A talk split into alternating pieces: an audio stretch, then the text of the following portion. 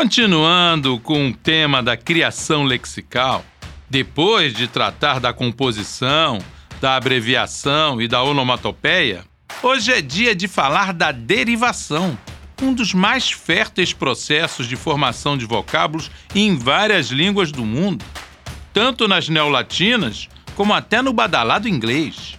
Afinal, a língua de Shakespeare e dos Beatles absorveu muitos elementos do latim, depois que os normandos invadiram e ocuparam a Inglaterra no século XI.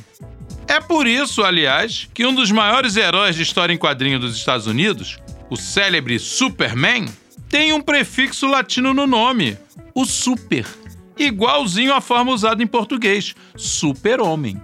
Sem dúvida, nós latinos adoramos um prefixo ou um sufixo. Com eles, criamos inúmeros vocábulos e conferimos novos matizes semânticos a termos já existentes. Vejam só o caso das comidas e bebidas, sempre atração. O comilão talvez já esteja bem empanturrado depois de devorar 3 pratos de feijoada. Mas será que ele resiste a um carinhoso convite para comer mais um feijãozinho, servido com uma farofinha, um arrozinho, um torresminho e regado por uma cervejinha bem gelada? Resiste ou não?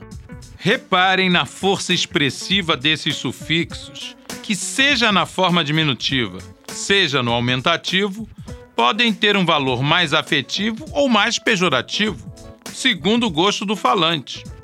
O tal feijãozinho, por exemplo, como escreveu Luiz Fernando Veríssimo em uma crônica deliciosa, pode ter passado dias naquele caldeirão dos canibais, mas nunca será um feijãozão. O sufixo diminutivo, em suma, é um ardil psicológico. Você não vai se embriagar tomando uma cervejinha atrás de outra cervejinha, mas pode até passar mal com 2 cervejas. Os prefixos também entram nessa festa lexical.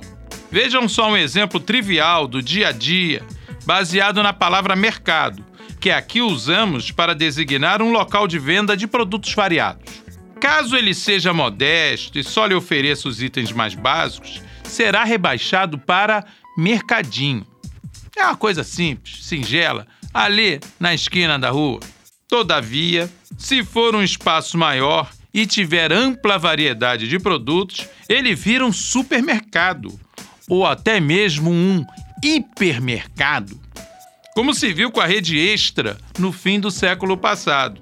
Vejam que o nosso povo, sempre muito expressivo, vai mudando de prefixo segundo o seu gosto ou conveniência.